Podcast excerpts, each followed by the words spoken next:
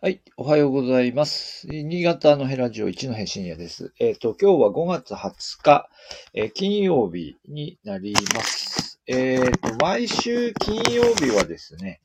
あの、FM 柴田というところで、えー、K はキャンパスレポっていうラジオ番組を、えー、やっているので、えまあ、今日放送なんですけど、まあ、普段もですね、ずっと SNS をやっていて、いろいろこう書いているんですが、昨日ちょっと番組、番組で取り扱ったことがある話題ということで、ちょっと昔のアーカイブとかも取り扱、あの、取り出してきて、えー、紹介してみたんですが、えー、結構反響が、反響って言っても、まあ、ツイッターでね、ちょっとあった話題ということで、えー、お話ししてみようと思います。えー、今日の話題としては、えっ、ー、と、只見線という電車ですね。えー、が、あの、10月1日に、えー、再開、全線再開となるという、えー、発表です。えー、発表があったというニュースですね。これ昨日付ですかね。えー、出ております。で、えっ、ー、と、まあ、只見線って、あの、鉄道に好きな方は結構、あの、よくみんな憧れのところなんだそうですが、まあ、新潟県民がみんな知ってるかっていうと、そこまででもないというかですね。これ、あの、調べたら2020年に、えー、コロナ禍であんまりこう、ラジオ収録ができなかった頃に、えっ、ー、と、ズームで学生とあの、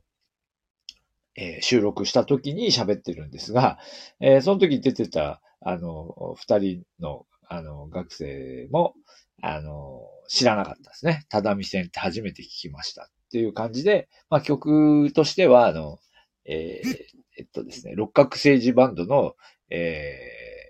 ー、六角政治バンドのただみ線の歌という、えー、いうのをかけたんですけど、まあそこでまあただみ線っていうぐらいの感じでしたね。えー、まあ、なんで、まあ、知る人ぞ知るという感もあり、まあまあ、実際問題として、新潟市とか、この私が住んでいる下越地域周辺ではそんなにね、ちょっと距離もありますので、えー、そんな知られてないかもしれないですね。で、えっと、で、まあ、どういうところかって、まあ、改めて説明するとですね、えー、新潟側の起点がですね、魚沼市の小出というところの小出駅。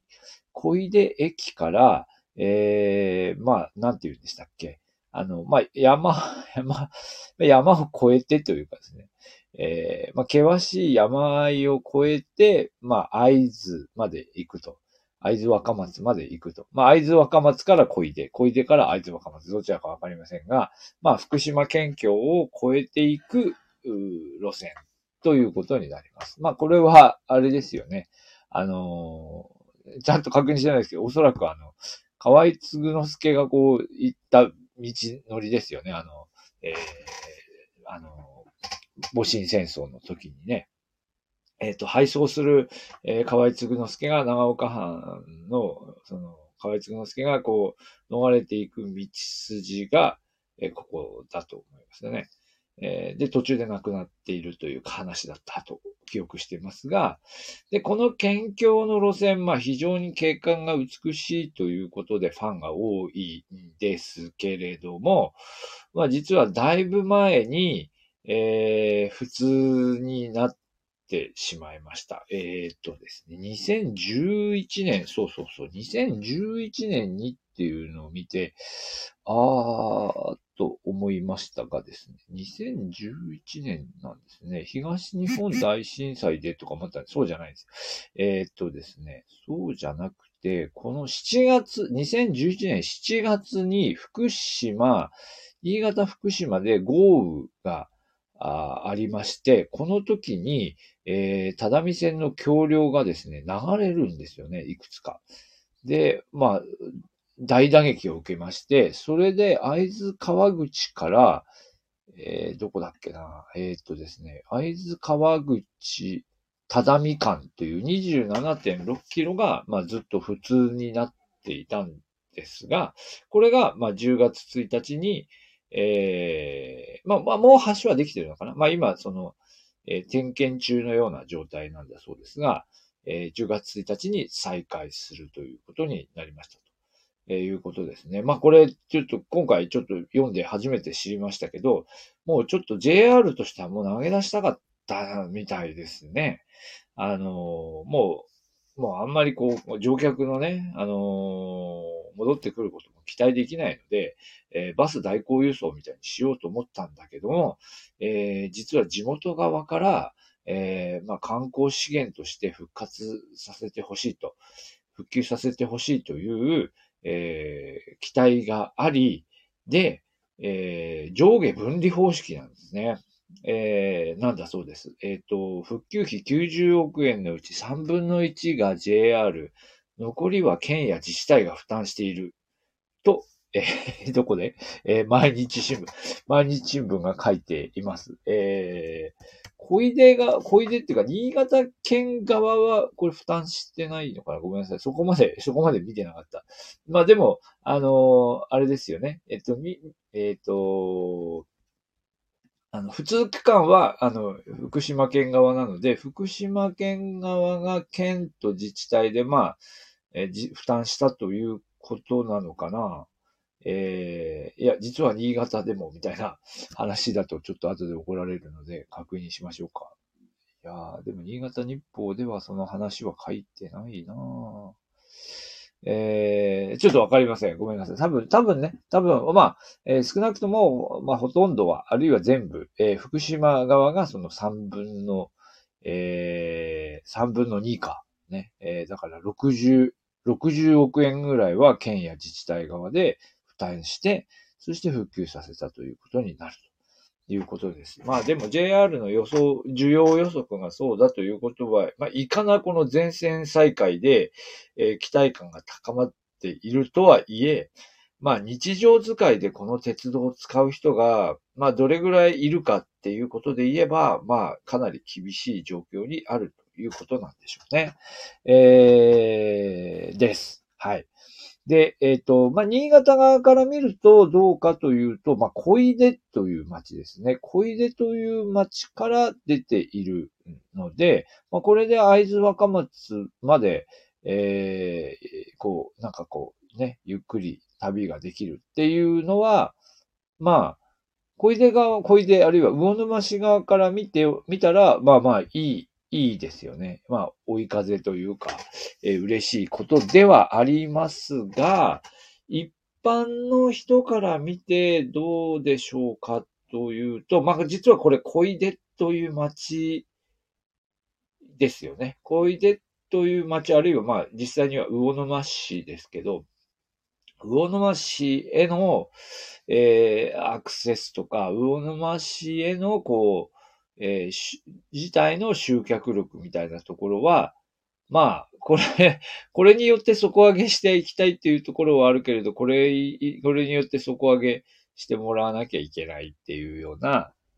まあ、状況なんじゃないかなと思います。というのも、あの、えっ、ー、と、上越新幹線の、えー、停車駅で見ると、えー、この辺はですね、越後ユーザーは、浦佐、あ長岡という順番になっていまして、えー、魚沼市そのもの、いわゆる、こえー、今の先ほど出てきた小出という町そのものは、新幹線の停車駅になってないんですよね。なってないんです。で、ただ、あの、まあ、行くとわかるんですが、この魚沼地域の中で小出という町は決して小さい場所ではなく、大きい場所なんですけど、やっぱりこの、まあ、新幹線開業から、あこれまでの間に、やっぱりこう、そういう意味では在来線でアクセスする必要がある場所だというところは、やっぱハンデなんだだろうなというふうに、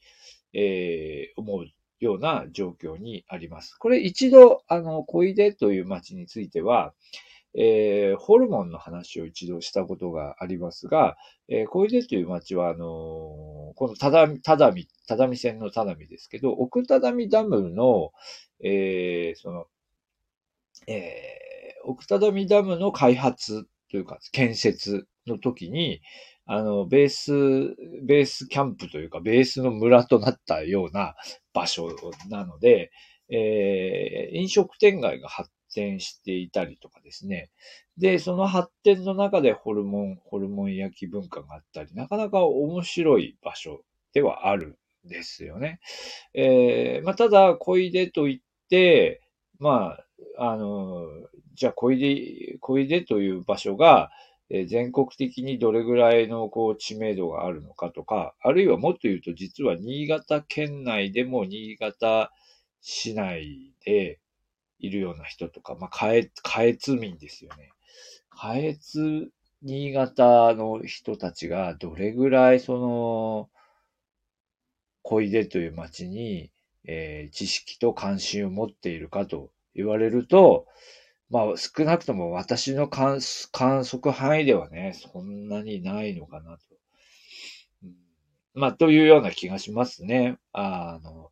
だから私自身は、私自身はいろいろ調べて、まあ小出のホルモン行きたいなとか時思うんですけど、やっぱね、なかなかね、あの、フラッと行けないので、えー、ホルモンの駅とかもなかなか行けないというような状態かなと思ってます。はい。あ、コメントいただきました。あおはようございます。ありがとうございます。えー、今日は、あの、えっ、ー、と、定見線の話をしておりました。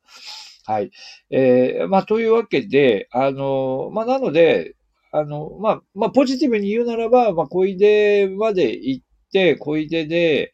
え小出は まあ同じ、その、奥佐ダムと同じように、小出をベースにしながら、えー、相模線に乗って会津若松まで行って、えー、もう一回戻ってきてみたいな風にするとか、まあ、あるいは会津若松まで抜けて、えー、そっからどうすればいいんだろうな。あの、まあ、というような、あの、意味で、経由地として小出っていう場所の、こう、ね、あの、存在感が高まってほしいというところはあるでしょうね。あの、えっ、ー、と、えっ、ー、と、まあ、新潟日報の記事では、えー、内田魚沼市長が、えー、再開時期が決まってよかったと。えー、沿線自治体との連携も進められる。世界一ロマンチックと言われる鉄道の紅葉を目当てにツアーなどが増えてほしいと話した。これ見たことないですけども、はい。なんか、いろいろ記事見ていくとですね、まあこの紅葉の時期は、あの、世界一ロマンチックな景色が、世界一ですからね。大きく、大きく出たなっていうところです。まあそれぐらい、あの、えー、評判の、えー、秋の風景ということなんでしょうね。はい。まあ私自身も、あの、小出あたりまでは行ったことがありますし、あと、あの、な、なんですか、その、ただみ、ただみのあの、えー、あの、ダムのとこのね、遊覧船に乗ったのかな？なんかあの辺まで行った、何回か行ったことはありますけど、まあ、只見線そのもので、あの、移動したっていうことはなくて、まあ、で、11年前から普通ですからね、この間のところがね。だから、まあ、本当に鉄道が好きで、この路あの路線をこう途中でこう切れてても乗ってみたいっていう人じゃなければ、なかなか乗らない状態だったと思うんですが、まあ、今回これで、えー、小出から会津若松まで抜けていくということができるということですね。うん、というわけで、えー、ちょっと実は大きな話題なんだっていうことがわかります。ただ、残念ながら、新潟県内の、あの、新潟市内とかの人たちがそんなに只見線で盛り上がってんのかっていうと、まだ聞いて、いや、き、街の声を聞いて回ったわけではないですけど、まあ、すごいこう、燃え上がってる感じはしなくて、どちらかというとね、あの、全国の、あの、ただみ線ファンの皆さんが盛り上がっていているので、まあ、それはそれでいいかなという気はしますね。はい。というわけで、今日は、あの、ただみ線全線再開ということで、えー、10月1日から再開の、という報道が昨日出ておりましたので、それに基づいて、えー、お話をいたしました。はい、今日も聞いていただきありがとうございました。まあ、こんな感じで新潟の話題いろいろお話ししていますので、まあ、あのー、なんかこんな話題とかやろうよ、ちょっとね、ご提案いただければありがたいです。はい。じゃ今日はこれで終わりたいと思います。ありがとうございました。